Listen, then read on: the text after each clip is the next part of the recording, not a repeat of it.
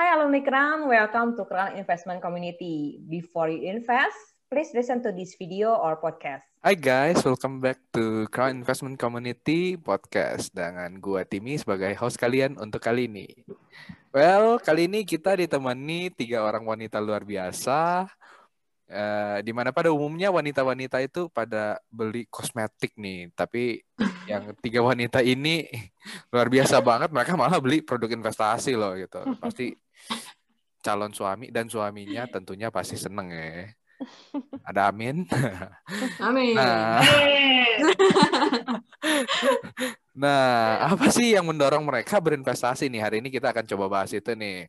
Uh, kita langsung mereka adalah perkenalin dulu mereka adalah uh, Git, Ivon dan Irma.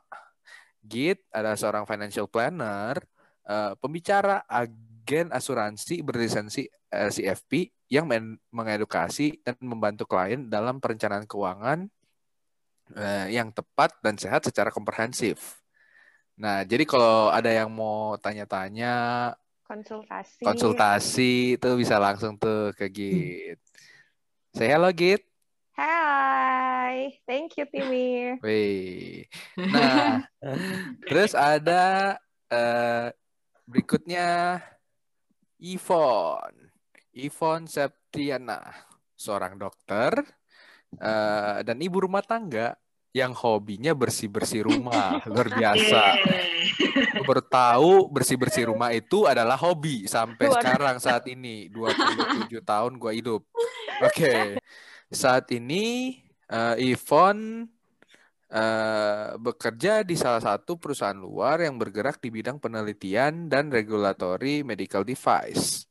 Oke. Okay. Saya hai dong. Saya. Dan yang terakhir ada Irma, manajer finance di sebuah company yang memiliki side hustle yaitu Nail Studio, Pardon My Nails. Jangan lupa cek uh, Nail Studionya di IG ya, gitu. Pardon My Nails. Pardon dot my nails. Oke, okay. business woman nih, gila-gila. Thank you, Timmy. Oke, okay. nah minggu lalu kita kan telah uh, udah bahas nih soal fundamental dan dasar investasi. Apa itu investasi, untuk siapa, kapan kita mulai, dan lain sebagainya. Dan di podcast kali ini kita akan uh, ngobrol-ngobrol nih tentang jenis-jenis investasi. Uh, apa aja sih jenis-jenis investasi itu? Tapi sebelum kita lanjut lebih dalam lagi, uh, kita refreshing dulu episode sebelumnya. Nah, di episode sebelumnya itu tujuan investasi itu kita un bukan untuk cepat kaya ya, teman-teman, tapi untuk nabung untuk masa depan. Yang uh, jadi tabungan kita itu dapat bertumbuh, bukan cuma kayak tabungan di deposito aja gitu. Oke. Uh, kita masuk ke materi kita kali ini. Nah, sekarang jenis-jenis investasi itu ada apa aja sih? Kita boleh tanyakan langsung ke Git karena ini financial planner nih ini. Oke. Okay. Tapi mau meng-clear up di depan gitu ya, bukan berarti kita wanita tidak membeli uh, ini ya uh, kosmetik, kami tetap membeli kosmetik, kami juga oh iya, oh iya iya gitu, iya, iya. masa depan supaya mata tidak berkerut ya, benar-benar, oh. ya. Jadi tidak masalah nih para wanita beli ko in, apa kosmetik, tapi jangan lupa kita juga harus being smart, kita juga investasi untuk masa depan tadi ya. Oke, okay. nah mungkin jadi kalau mau kuku-kuku itu nggak apa-apa karena itu mempercantik cantik segala sesuatunya ya. Mantap. Oke, okay. jadi um, kenapa sih uh, investasi itu penting ya pasti ya mungkin udah dijelasin di episode sebelumnya bahwa kita tidak bisa hanya menabung saja. Kenapa? Karena ada inflasi yang akan terus meningkat tiap tahun gitu ya. Nah, inflasi ini jangan sampai uh, kalah dari investasi kita. Jadi kita harus mencari kendaraan investasi supaya kita punya value-nya itu bisa sama dari inflasi atau bisa melebihi inflasi. Jadi uh, nilai mata uang kita meningkat, jangan malah menurun gitu. Nah. Biasanya kan kalau inflasi itu biasanya 5%, bisa sampai 10%. Bahkan inflasi pendidikan aja bisa 15%. Can you imagine kalau kita hanya menabung yang bunganya 1%? Atau 2% dikurangi biaya admin ya. Jadi kan nggak ada peningkatan value dari uang tersebut. That's why we have to invest. Nah, tinggal jenis-jenis investasi apa yang bisa catch up dengan inflasi itu yang kita harus invest knowledge dulu nih teman-teman Crown sebelum kita menaruh investasi mana, membeli investasi di mana. Biasanya kalau GIT itu uh, mengibaratkan gitu ya investasi biar gampang di, dicerna dengan tiga kategori. Ada yang konservatif, moderat, sama yang uh, apa namanya agresif gitu ya. Tapi kan kayaknya ribet banget bahasanya if if if gitu. Jadi biasanya kalau gitu kelompokannya based on kendaraan aja karena kita kan mau cari kendaraan investasi yang yang bisa me, me, apa ya menyaingi in, apa menyaingi inflasi kan. Jadi kita biasanya aku pakai kalau yang low risk, low return, biasanya aku misalnya pak ibaratkan dengan mobil Avanza, bukan mendiskreditkan ya, mohon maaf. gitu ya. Jadi yang pelan-pelan aja, yang penting sampai gitu. Kalau ngebut, dia pasti mobilnya goyang gitu. Nah kalau yang kedua, biasanya aku mengibaratkan yang medium risk, medium return, itu biasanya aku ibaratkan Innova gitu ya. Dan kalau yang high risk, high return biasanya aku ibaratkan dengan BMW. Oke, okay? nah kalau yang low risk, low return, itu tadi kan mobil Innova. Kurang lebih kalau kita mau investasi yang low risk, low itu tuh biasanya memang kita akan pakai dananya kurang lebih 1 sampai 3 tahun ke depan. Jadi, apa aja instrumennya, teman-teman sekarang bisa taruh di reksadana pasar uang atau kita singkat RDPU. Teman-teman bisa beli di perusahaan sekuritas online banyak ya, gitu ya. Teman-teman bisa download kita harus being smart itu ya uh, bisa teman-teman ada di Bibit, ada di Indo Premier, ada di macam-macam ya. Itu di situ bisa dan juga bisa juga ke deposito gitu. Atau teman-teman bisa beli obligasi yang jatuh temponya di bawah satu tahun. Oke, okay? nah ini low risk tapi juga low return. Jadi memang jatuh tempo di satu tahun. Tapi kalau teman-teman mau pakai dananya, oh kurang lebih returnnya berapa? Nah, return ini based on kondisi ekonomi. Jadi low risk mungkin bisa jadi 3%, 5%, sampai 6%. Ya, itu kalau yang kelas Avanza. Tapi kalau yang kita beralih ke medium risk atau medium return, kelas Innova, itu memang kita pakai kurang lebih di atas tiga tahun gitu ya di atas tiga tahun lima tahun. Jadi yang mau teman-teman lagi um, memilih dana untuk privat dana pendidikan nah ini harus disesuaikan tadi dengan kebutuhan. Kalau TK ya berarti harusnya yang Avanza. Tapi kalau misalnya masih SD gitu ya masih uh, eh, SMP mungkin bisa meliriknya jangan yang kelas Avanza tapi yang Innova nih. Reksadana pendapatan tetap instrumennya. Bisa juga obligasi pemerintah gitu ya. Yang jatuh temponya eh, apa namanya jatuh temponya kan ada itu yang tiga tahun ada yang empat tahun ada yang lima tahun. Teman-teman bisa cari di luar sana. Terus bisa juga eh, surat utang gitu ya. Nah teman-teman bisa cari instrumen tersebut di lembaga investasi oke? Okay? nah biasanya returnnya berapa sih? Returnnya bisa enam persen tujuh persen ke atas bahkan nanti kita ada sharing ya karena kami semua di sini udah melakukan investasi nanti kita akan sharing the truth gitu ya the reality dari hasil investasi kami masing-masing gitu. Nah kalau misalnya teman-teman mau expectnya returnnya tinggi berarti kendaraannya juga harus yang cepat. Nah cuma ini high risk dan high return BMW instrumennya apa? Instrumennya ada reksadana saham ada saham dan juga ada P2P lending. Nah teman-teman ini memang jangka panjang pemakaiannya bisa 10 sampai 15 tahun ke depan. Jadi teman-teman harus memantau. Jadi kalau misalnya dibilang high risk high return, tapi sebenarnya masih controllable. Kita harus mengkontrol semua investasi kita. Makanya sekarang udah lebih mudah karena udah ada gadget yang teman-teman bisa download dan bisa memanage eh, investasi teman-teman dengan baik dan dengan bijak gitu. Sesuai dengan prinsipnya Crown ya iya, gitu. Iya, iya. Oke, itu mungkin sekilas uh, introduction tentang jenis-jenis investasi dari Git. thank you Git. Jadi mm -hmm. itu berarti kalau misalnya yang gue tangkap di situ itu bahwa kalau misalnya uh, makin tinggi risknya juga makin cepat ya sebenarnya returnnya eh makin gede juga ya returnnya ya sebenarnya ya. Tapi yeah. sebenarnya uh, risknya itu kita bisa manage ya ternyata ya. Kita bisa Betul. manage dengan cara kita belajar ya.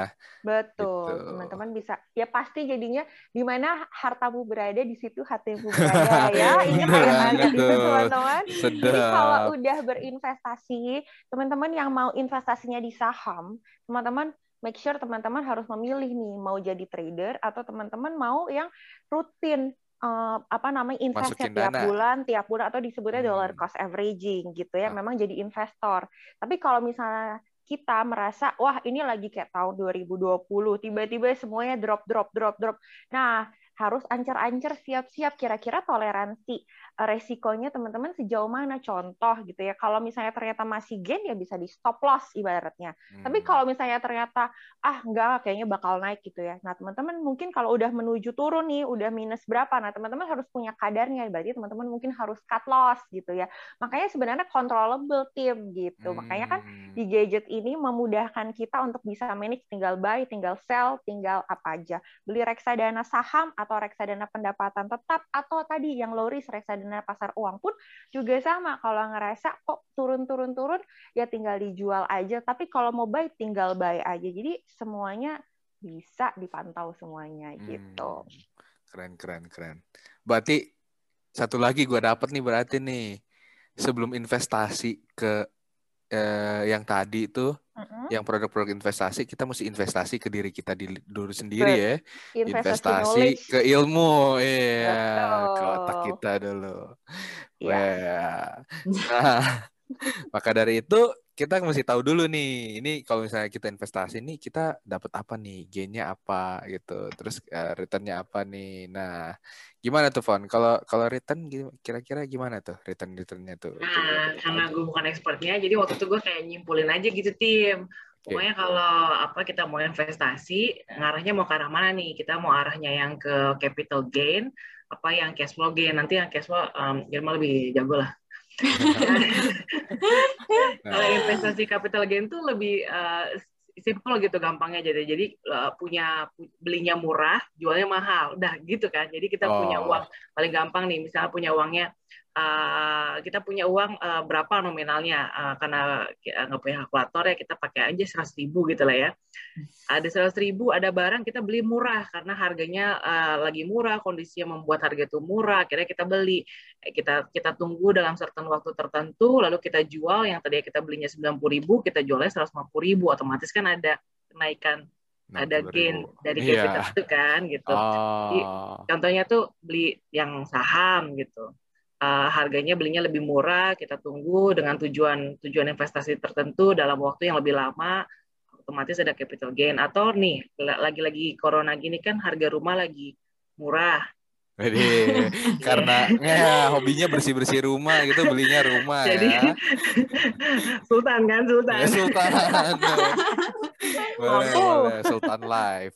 Jadi beli Oh. beli di harga murah. Habis itu nanti uh, rumahnya udah bersih, udah cantik, dijual. benar, benar, benar, benar, benar, benar. Rumahnya udah bersih, udah cantik ya. Gitu.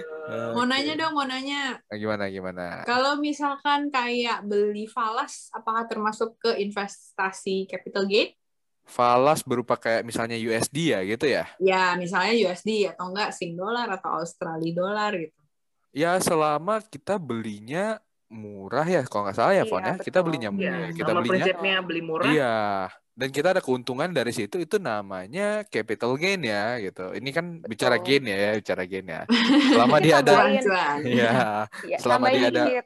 perbandingan harga ya, perbedaan harga ya, kenaikan Betul. harga. Kalau kita boleh belajar nih timnya Ivon sama Irma kalau terkait falas dolar ya, kalau di tahun 98 bagi makanya sebenarnya tadi tambahan sedikit ya.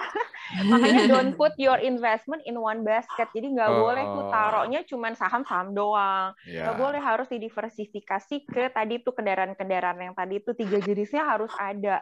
Jangan sampai nanti begitu satu boncos ibarat boncos semua pecah semuanya kalau telur gitu. Benar, Nah, buat benar, yang benar. tahun 98 kalau kita boleh belajar ya, bagi yang sudah yang memang investasinya di dolar, dolar dulunya harga 2000 bisa jadi boom 20.000.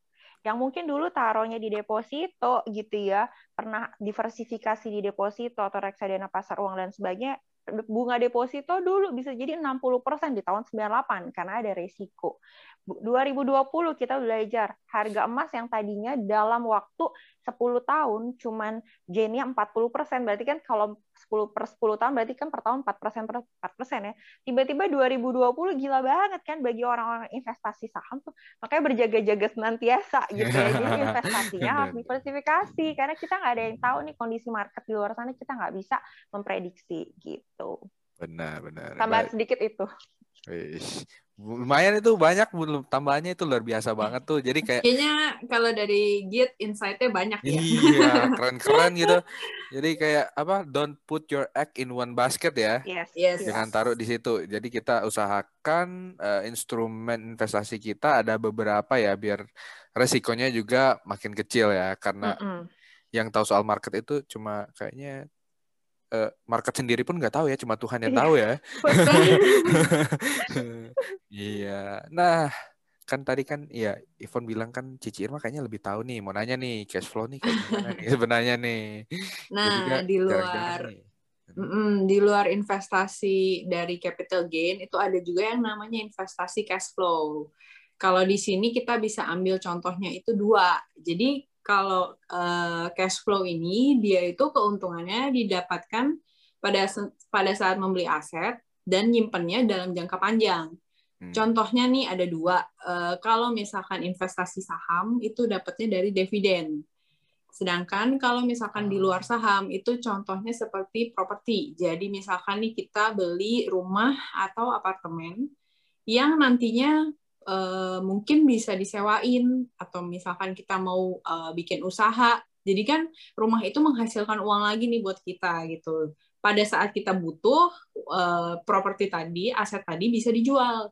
Dan itu tetap menghasilkan uang buat kita. Jadi kayak in the meantime kita masih dapat cash flow dari situ. Gitu.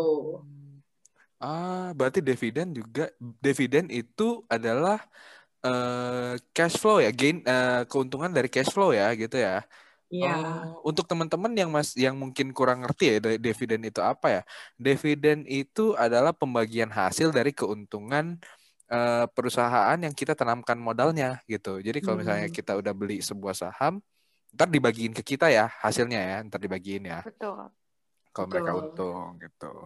Nah, udah kita udah bahas-bahas uh, ini udah udah serius-serius materi ini sekarang kita mau ke lebih ke Q&A nih. Uh. Nah, kita punya tiga tiga contoh bukan tiga contoh sih lebih kayak ke tiga uh, sampel ya sampel kita kita panggil sampel aja ya kalian ya. Ya, ya jadi kita punya tes gitu. kan sampel kan ada ada tikus ada kelinci iya. ada jadi ada tiga kasus berbeda nih kalau udah dapet nih kata kasus kasus tiga kasus berbeda nih Uh, jadi kayak Ivon, Irma, dan Git sendiri kan masing-masing kan punya dalam keadaan yang berbeda. Uh, mungkin ada yang tujuan investasinya juga walaupun tujuannya uh, nabung untuk masa depan, investasi untuk masa depan, tapi kan uh, nabungnya buat apa itu juga kan masing-masing kan punya tujuan masing-masing ya gitu. Nah, dan pasti uh, yang gue pelajarin selama ini sih uh, investasi itu masing-masing orang akan mempunyai kayak macam kepribadian sendiri jadi kayak jati Betul. diri di market sendiri gitu lah. Nah, uh, kita mulai ngobrol-ngobrol tentang gimana kalau kita mulai bahas dikit tentang kalian ini kalau di investasi itu pakai yang mana aja sih? Gimana? Terus strateginya kayak gimana sih? Gitu Irma kan. Dulu Irma dulu Irma. Mana? Oh gue lagi nih. Nggak tim nggak sampai buka portofolio kayak kayak Instagram oh, oh, Instagram Instagram. Oh, kita kan ntar kan ntar kita buka lagi clubhouse gitu kan. Kayak eh boleh boleh berapa berapa investasi lu? gitu. Kalau berani masuk sini gitu kan. Biar kayak biar kayak yang anak-anak TikTok itu yang suka bagi-bagi berapa penghasilan lu per bulan. Kita bagi, bikin berapa investasi lu. Sini kalau berani masuk gitu. Nah siapa dulu mulai nih? Uh, boleh boleh gue dulu boleh, boleh. Irma Irma nah uh, kalau gue karena gue masih kerja di kantoran yang 9 to 6 gitu jadi gue lumayan occupied nih sehari-hari dengan kerjaan di kantor kan Uh, kalau dari tadi yang udah dibahas sama Git itu kan jenis-jenis investasi ada yang low risk, medium, ada yang high gitu kan. Nah karena gue berhubung masih harus standby di kantor gitu, jadi gue uh, masih uh, masuk di kategori yang low risk, which is gue lebih uh, tenang gitu ya, lebih damai kalau gue taruhnya di deposito gitu.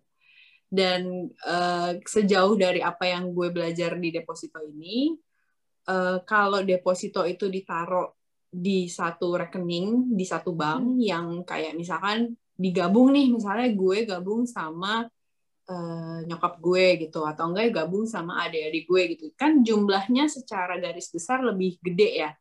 Nah itu somehow bunga depositonya bisa lebih tinggi daripada kayak misalkan kita cuma naruh sendiri Oh, tapi oh berarti semakin banyak kita deposito, bunganya itu bisa beragam juga deposito gitu. Bisa betul, lebih banyak. Oh. Betul. Ini gue udah kayak perwakilan bank ya. Bukan orang bank kan ya, Bu? Soalnya gini, jadi gue itu boleh dibilang nyemplung di deposito udah dari 10 tahun kayaknya, 10 tahun yang lalu lah. Jadi udah mulai ngumpulin uang apa segala macam dari gaji, terus kan savings apa segala macam uh, kalau dari nyokap gue ya banyak ngajarin soal udah kalau duit tuh nggak dipakai lu taruh aja di deposito. Toh juga lu nggak pakai buat apa-apa nih gitu. Selama kayak uh, urgency kayak misalnya uang dana darurat tuh udah ada gitu. Nah di luar itu lu bisa taruh di deposito. Toh lu kan nggak butuh anyway. Atau misalkan lu merasa kayak ah gue nggak tahu nih kapan gue bakal butuh duitnya gitu. Jadi taruh aja di deposito, tapi yang tenornya cuman kayak misalnya satu bulan, tiga bulan, enam bulan, atau setahun. Itu kan nggak terlalu ramai ya, maksudnya dalam jangka contoh satu bulan kita sebenarnya uh, kalau udah ada dana darurat sih harusnya udah tenang ya gitu. Dan misalkan lu merasa uh, yang tadi gue contohin cash flow-nya gitu, uh, misalkan lu merasa dengan satu bulan itu lu mau simpannya di situ-situ aja, lu bisa tarik bunganya atau lu roll over, which is nanti jadi modalnya lebih besar, hmm. gitu. Nah, uh, eh, gue nanya sambil kita langsung nanya-nanya, langsung bebas ini ya. monggo, monggo. Nah, uh, kalau Irma sendiri uh, taruhnya cuma deposito doang, nggak reksadana atau apa lain atau ada coba-coba dikit-dikit gitu. Nah, ini another story nih. Another story, another story. Jadi uh, boleh ini uh, gue kasih insight sedikit backstory ya kenapa kita bisa bertamu di sini di crownnya talknya Timi bertiga itu karena kita udah uh, kita tuh kenal dari SMA teman baik lah bertiga nih. Terus biasanya kan kalau uh, teman SMA itu ya udah kita kayak ayo hangout ke mana makan ke mana gitu. Atau enggak jalan-jalan ke mana. Nah di tahun 2018 akhir kalau nggak salah. Jadi itu Git udah join di Crown. Kalau nggak salah batch 4 ya Git? Batch 5 Oh batch 5. Nah, kita nyusul batch selanjutnya. Karena Git yang kenalin ini bagus nih guys gitu. Kalian join ya gitu kan. Ya udah akhirnya gue sama Ivon join di situ setelah kita ikut Crown di akhir 2018 itu, terus ada satu occasion di mana kita ngumpul di rumah gue, terus kayak kita bahas nih, karena kita udah sama-sama ikut Crown kan, kita bahas kayak, oke okay guys, jadi orang taruh duit orang di mana?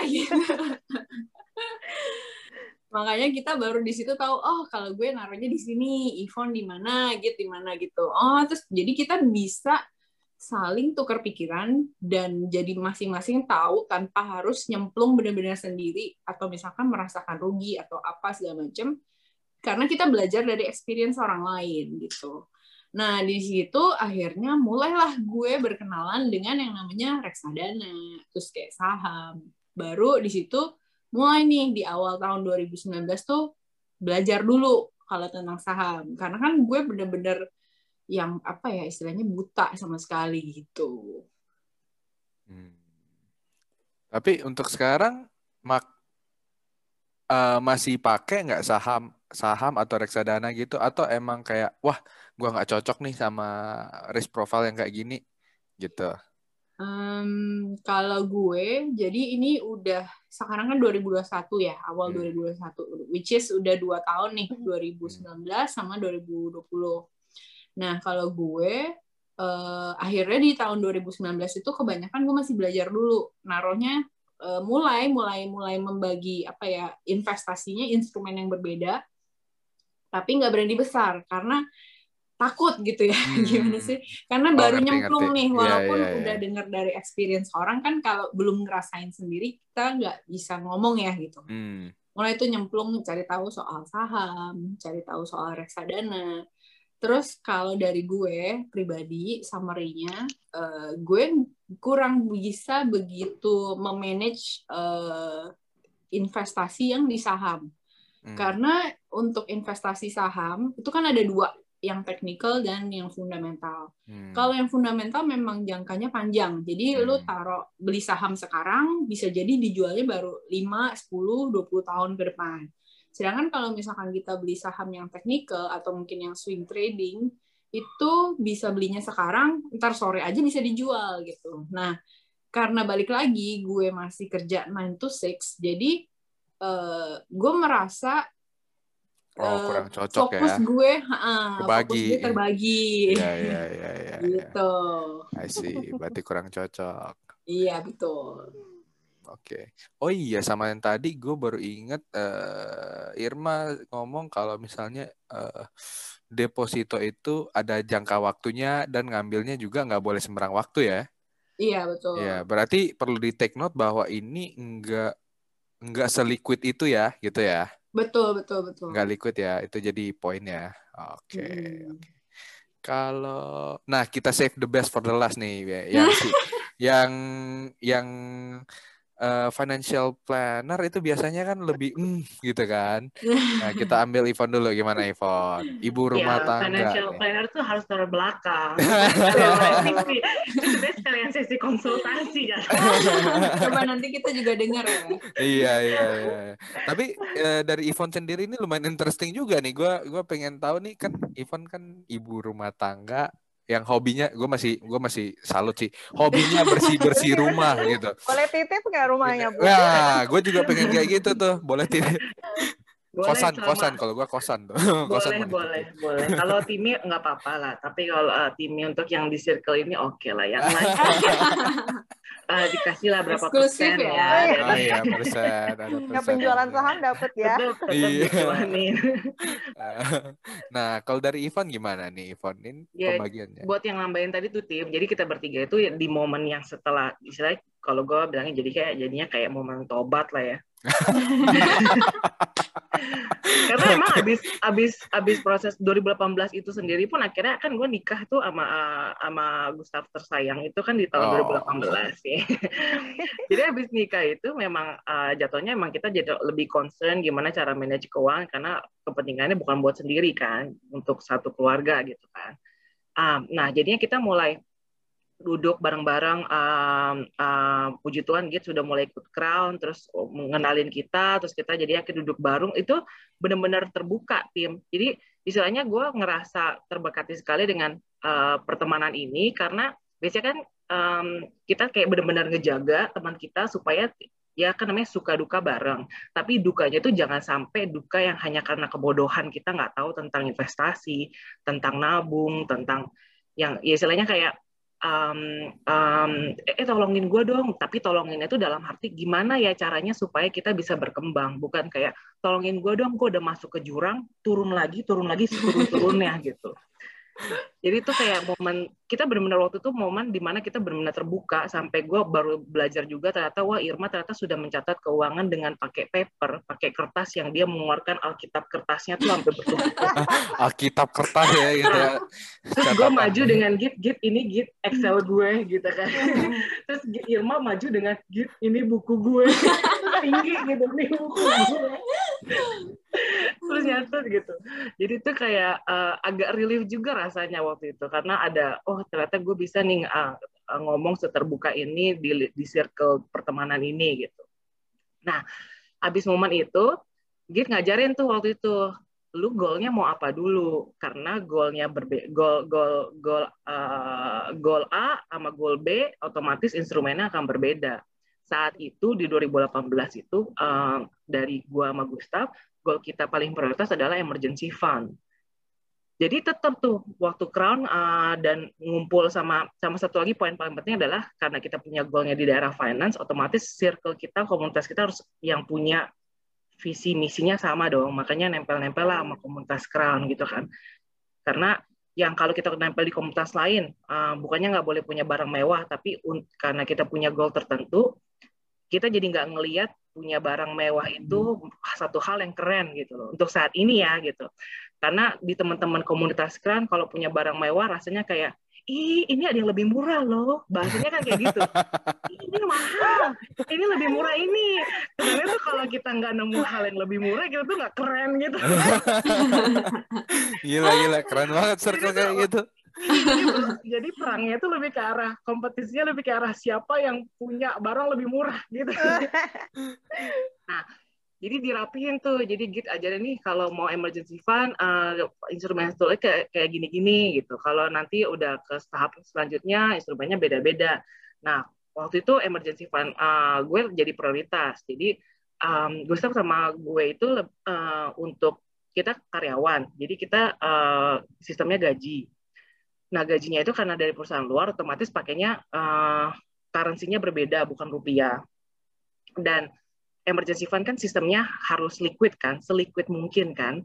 Jadi karena liquid, jadi kita pikir oke okay, setiap kali nabu, setiap kali ada gaji, kita bikin akhirnya kita bikin separate uh, tabungan dolar sendiri. Kita hanya ambil dana operasional dan nggak punya ATM-nya segala macam. Jadi kita nggak punya nggak punya apa sih nggak punya akses untuk ke tabungan dolarnya. Hmm. Jadi kita pilihlah emergency fund tabungan dolar titik Nah, di luar sana kan nanti selama ngumpulin emergency fund kan pasti ada hal yang bikin ngiler kan. Kayak mulai mau belajar saham, reksadana, apa, kayak FOMO, FOMO. Takut ketinggalan. FOMO, FOMO. FOMO-nya takut ketinggalan, ya. takut ketinggalan yeah, iya, cuannya yeah, yeah. gitu. Nah, itu emang mesti, mesti balik lagi ke komunitas ini uh, goalnya apa dulu emergency fund, emergency fund. Jadi selama satu tahun tuh otaknya cuma emergency fund, emergency fund gitu. Hmm. Jadi itu udah beres, baru nih mau goal selanjutnya apa. Memang di tahun-tahun sampai tahun ini malah kita instrumennya kita coba hal yang berbeda lagi. Uh, habis belajar baru lagi sama gitu soal IF apalah itu belum terlalu bagaimana oh. banget.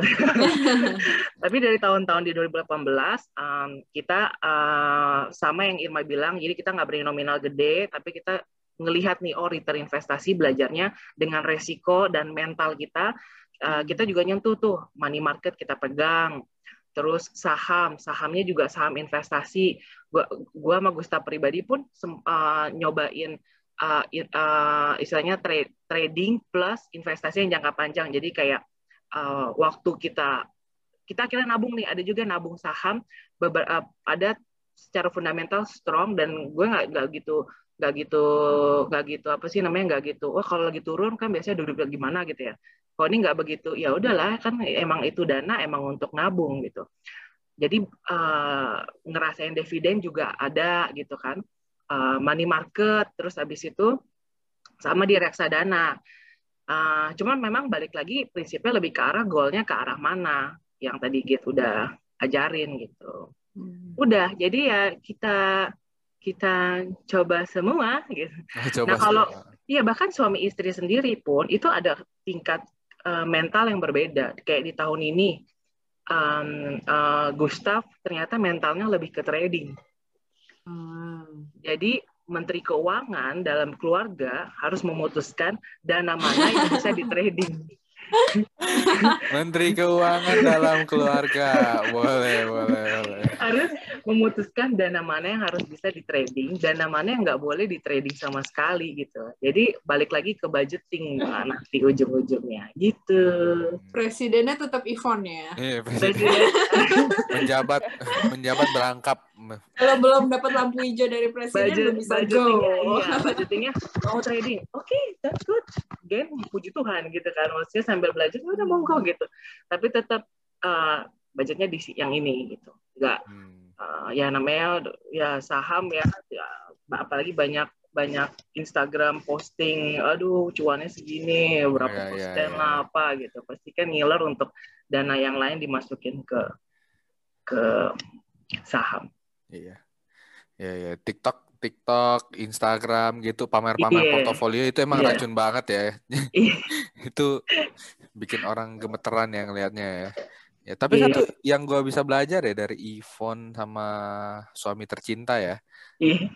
itu kayak yang pertama-tama sebelum kita mulai investasi itu money management itu penting banget ya kayak yeah. emergency fund dan kawan-kawan gitu terus budgeting gitu di awal itu harus harus benar-benar mantep dulu baru kita mulai investasi ya gitu ya kalau di event harus uh, garis bawahi itu pakai bold pakai italic pakai underline itu itu yang pertama-tama kayaknya harus ya iya uh, uh, gue juga inget kok uh, istilahnya uh, waktu di momen itu juga Git pernah ngomongnya tuh misalnya jangan mikir investasi dulu kalau emergency fund-nya itu belum beres. Hmm. Bahkan ada nih benar-benar gue akhirnya benar-benar percaya yang namanya emergency fund dan apa yang Crown ajarin gitu ya. Karena ada dua ada dua orang yang istilahnya close deket sama um, gue lah gitu. Maksudnya uh, deket sampai akhirnya gue sampai akhirnya gue tahu keuangan keluarga mereka seperti apa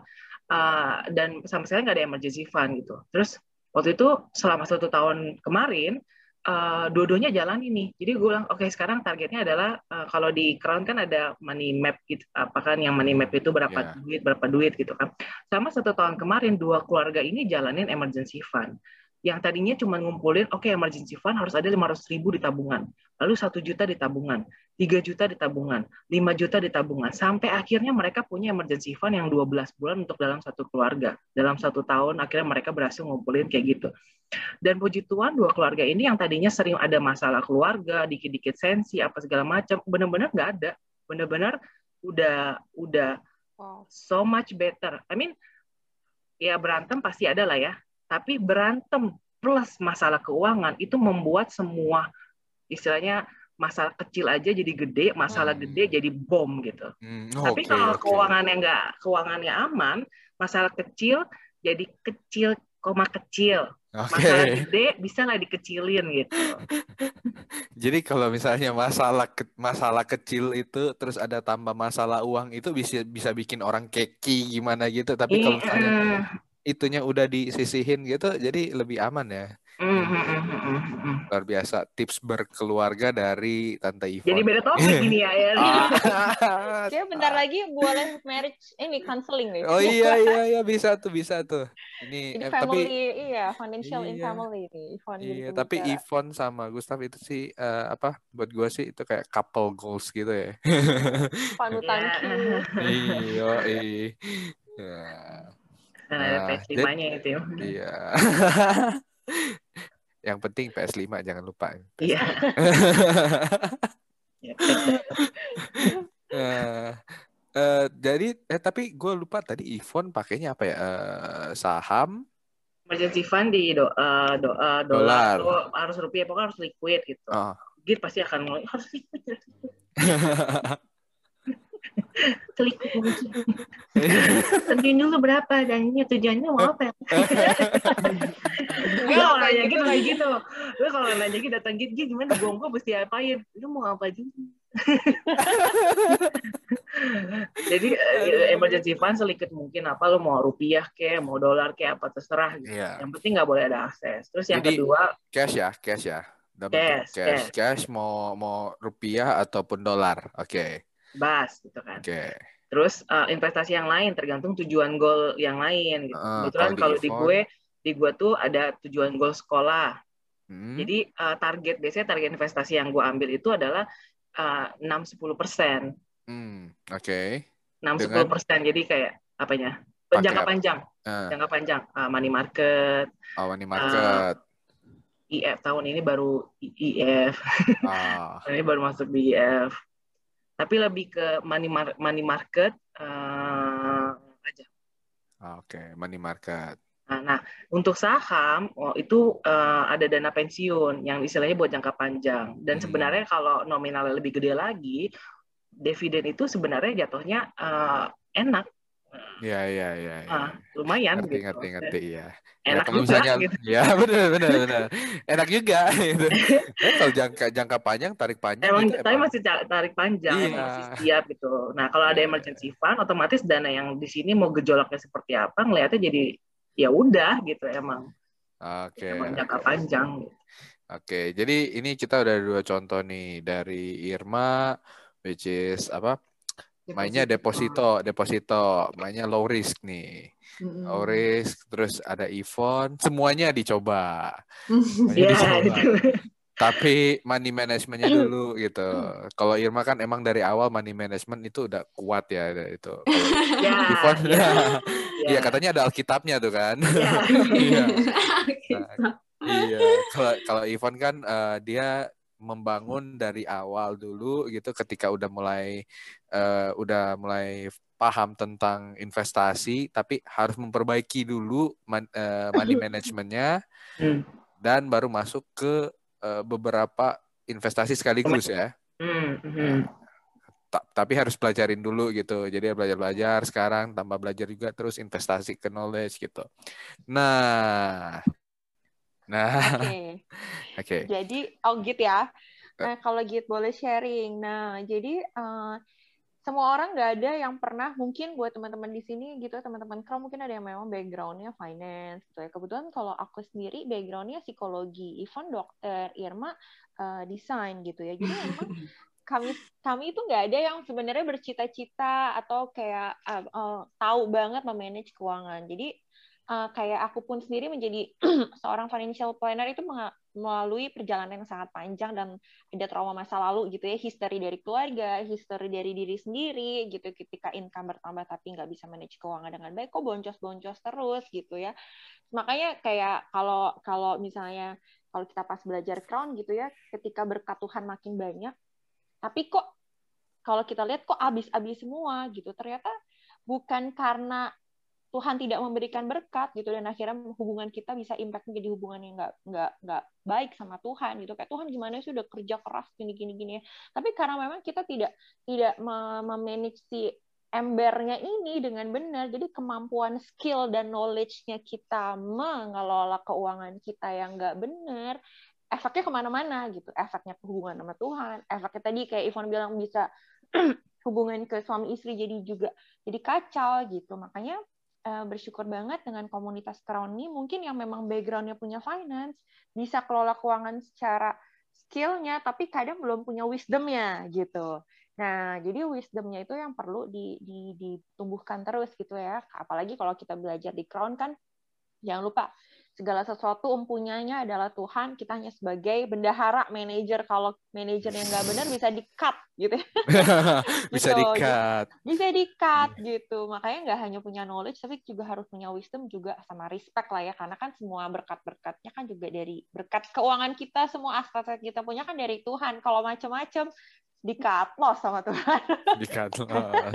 nggak menghasilkan nggak menghasilkan ya ini orang ya oh ya udah kalau misalnya di saham kita cut cut loss gitu kan ya udah sama orang juga kita Iya. cut loss ya berkat karena it di- happen juga Iya. gitu ya di per- di tahun 98 itu terjadi juga di keluarga keluarga gue gitu ya Eh, memang tidak mempersiapkan tidak mendiversifikasi aset ketika resiko kehidupan terjadi tahun 98 yaitu tadi karena tidak diversifikasi aset akhirnya properti yang harusnya bisa dijual nggak bisa dipotek gitu ya terus kalau misalnya waktu itu karena kebetulan keluarga orang tua gitu ayah saya lebih banyak eh, portofolionya adalah di properti gitu ya dan juga eh, uang deposito cash cuman Oh. eh, sorry cash biasa gitu ya karena lebih banyak ke properti. Coba kalau misalnya waktu itu investasinya di dolar, langsung kayak Hmm. mendadak. Kalau pada saat itu punya deposito gitu atau mungkin punya saham, pada saat itu mungkin jauh lebih berkelimpahan, nggak boleh kaya, ya, berkelimpahan gitu ya. Langsung pindah warga negara ke Amerika atau ke Australia gitu. Tapi mensummarize dari teman-teman semua di sini gitu, emang benar before kita investasi, please please please kita harus benar dulu nih pondasi keuangannya kita. Money management itu menurut aku udah paling penting. Tahun 2017 aku ambil lisensi uh, Registered Financial Planner. Mulailah membenahi diri sendiri keuangannya, money management dibenerin. 2018 akhirnya ikut Crown, lebih lagi menumbuhkan wisdom. Nah, investasi sudah dimulai, aku sudah mulai investasi dari tahun 2018.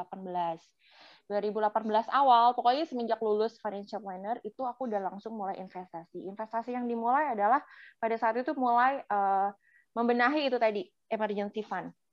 Ya, mulai menabung. Jadi uh, kalau menurut segitiganya benar banget pertama harus emergency fund, dana darurat, asuransi, baru investasi. Bahkan mungkin kalau kalau bisa dibilang asuransi dulu, kemudian dana darurat, kalau single 3 sampai 6 bulan, kalau berkeluarga 6 sampai 12 bulan. Kenapa? Karena we cannot guarantee what happen in the, our future dengan kondisi apalagi kayak pandemic gini ya. Jadi memang kita harus uh, harus punya dana darurat yang liquid cash yang bisa kita taruh di tabungan atau mungkin di money market.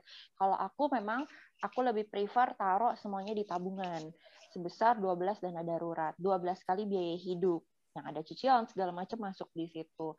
Dan kemudian dari situ aku mulai um, meningkat penghasilan gitu ya, mulai taruh di deposito.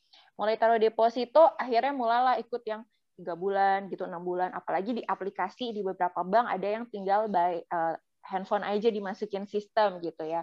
Nah tapi mulai berangkat dari situ akhirnya mulai mendiversifikasi dong gitu karena kan penghasilan makin meningkat dan tujuannya makin lebih bervariasi akhirnya mulailah masukin belajar ke pertama reksadana ya. Reksadana. Reksadana sendiri pun dibagi menjadi tiga tergantung tadi uh, low risknya dan returnnya. Reksadana yang aku mulai masukin di awal-awal adalah reksadana pasar pasar uang atau money market bahasa Inggrisnya. Di mana itu uh, surat utang yang jatuh tempo satu tahun. Nah aku tinggal beli masukin di situ. Jadi buat teman-teman crown jangan takut untuk memulai. Mulai aja dari nominal yang kecil. Hashtag mulai aja dulu jalan aja dulu gitu. Kalau nggak coba nggak akan tahu. Toh semuanya controllable. Jadi tahu dulu cara memanage apps-nya. Aku taruh di reksadana pasar uang gitu ya. Tapi sebenarnya di 2017 akhir aku pernah udah taruh di reksadana saham gitu ya. Aku taruh di reksadana saham yang uh, aku ikut di suatu bank yang memang auto debit tiap bulan gitu. Yang sampai sekarang masih lanjut. Jadi udah dua udah tiga tahunan lah itu reksadana saham. Dan auto debit yang memang aku udah aku udah upload itu tidak akan aku ambil gitu ya. Jadi mau gonjang-ganjing kayak apa biarin aja. Nah, di 2018 dengan uh, dengan my apa ya, di manage dengan aku sendiri. Itu kan di manage sama orang lain lah ya. Aku memanage lah si uh, pertama money market. Money market atau reksadana pasar uang. Terus kemudian uh, mulai mau memberanikan diri ke reksadana pendapatan tetap atau fixed income. Yaitu obligasi pemerintah uh, yang udah di reksadana yang jadi bentuknya reksadana gitu ya. Aku taruh di situ juga. Terus juga mulailah belajar saham di 2018 awal memang aku udah membeli saham, membeli saham eh, saham-saham yang aku suka gitu ya. Nah, ini mungkin gak dibahas di sini ya cara memilih investasi karena kayak belajar saham itu kan kayak ibarat kita punya PDKT harus pengenalan yes. dulunya gitu ya. Benar, benar, benar. Ini ya.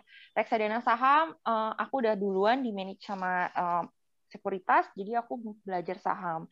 Nah, belajar saham itu sendiri juga banyak yang harus dipelajari, ikut seminar, terus habis itu ikut seminar beberapa kali, belajar dari YouTube, belajar komuni di komunitas juga um, belajar tentang saham gitu ya. Nah, kalau misalnya dibilang perjalanan investasi di 2018 itu lebih banyak jadi investor. Ya, investor dalam artian beli, terus beli lagi terus rutin tiap tiap bulan, sebulan sekali gitu ya sebulan sekali beli beli beli beli gitu dan uh, di 2020 itu aku memutuskan menjadi traders. Oh. jadi demi cuan-cuan-cuan ya, karena okay. fluktuatif sekali marketnya. Jadi at that point aku memutuskan menjadi traders. Jadi beli, mungkin sehari dua hari atau seminggu dua minggu jual gitu, sell.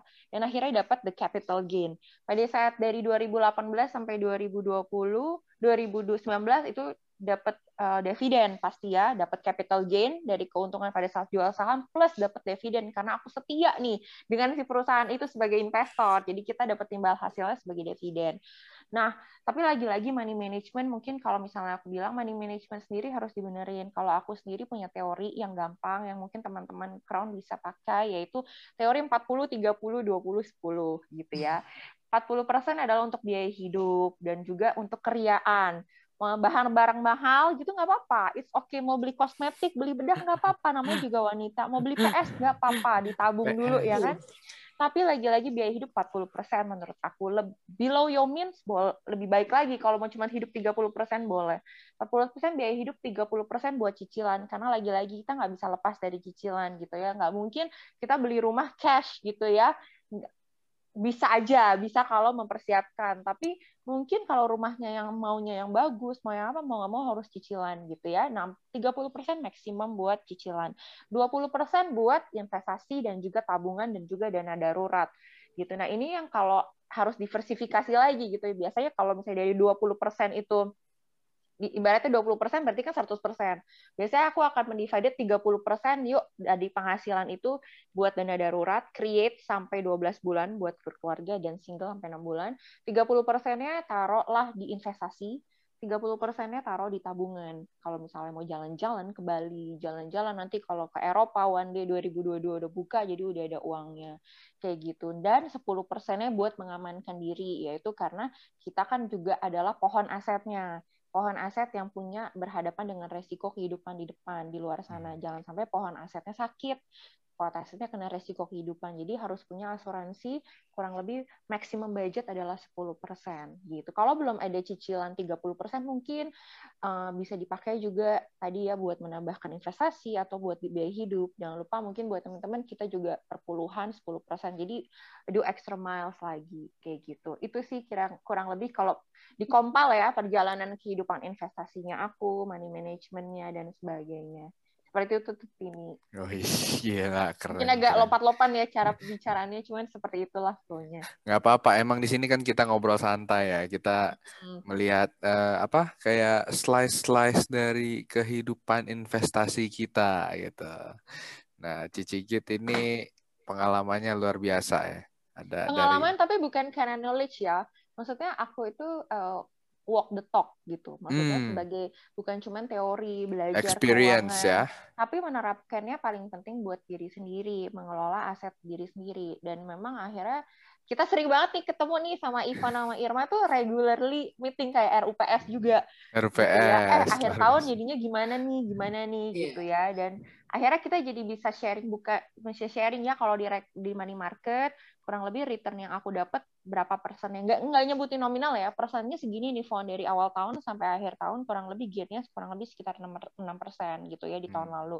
Kalau taruh di fixed income kemarin bisa sampai tujuh persen delapan persen gitu ya. Hmm. terus taruh di reksadana saham di akhir tahun bisa 18 persen reksadana saham ya. Tapi itu sempat minus dulu 20% dulu baru tiba-tiba boom langsung 18%. Berarti Jadi hatinya awal, mesti siap ya. Artinya harus siap kalau reksadana saham. Di awal tahun 2021 Januari tiba-tiba minus 2.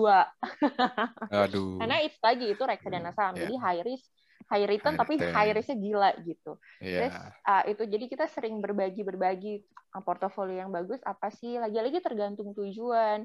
Kalau hmm. Ivon nextnya mungkin adalah untuk uh, pendidikan dia, pendidikan anak dan sebagainya gitu. Kalau Jit sama Irma kan buat pensiun karena memang kami single pun mau single ataupun double, c merit harus prepare pensiun gitu. Jadi hmm supaya kita harus create-nya dari sekarang gitu. Karena kita hidup nih dari umur 25 sampai umur 55 let's say pensiun. Tapi kalau Tuhan kasih anugerah kita sampai 55 sampai let's say 85, berarti kita cuma kerja 30 tahun tapi untuk menghidupi 60 tahun kita hidup di dunia ini.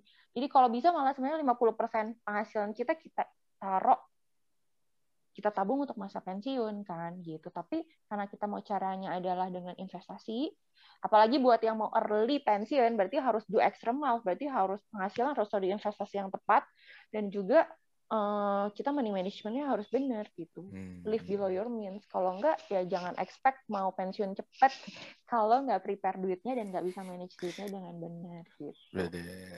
Nah itu buat teman-teman tuh yang mau pensiun dini tuh tips and tricksnya tuh mau pasif income gitu kan udah punya ini yeah, tinggal yeah. ketik mau ini tinggal dari capital gain yeah. mau ke jalan-jalan ke luar negeri tinggal dari dividen kan kayak gitu yeah, lagi lagi lagi ngetren ya sekarang ya kayak apa anak eh, anak-anak yang masih umur bukan anak-anak sih orang-orang pada early pension gitu udah di Bali hmm. aja gitu nikmatin iya. gitu punya tinggal uh, apa menikmati dari rental income mungkin dia punya properti di rentalin gitu yeah. jadi iya. makanya harus diversifikasi tergantung yeah. kebutuhan tujuan gitu happy cuan iya, happy cuan oke okay. nah dari Irma sama Ivon ada mau ngobrol apa lagi kita mau tambah tambahin di sini hmm apa ya apa kalau dari pengalaman sih ya, uh, memang awalnya tuh bukan nyemplung dulu sih, tapi investlah ke diri sendiri, bener yang kayak uh, udah dibilang tadi, investlah ke diri sendiri,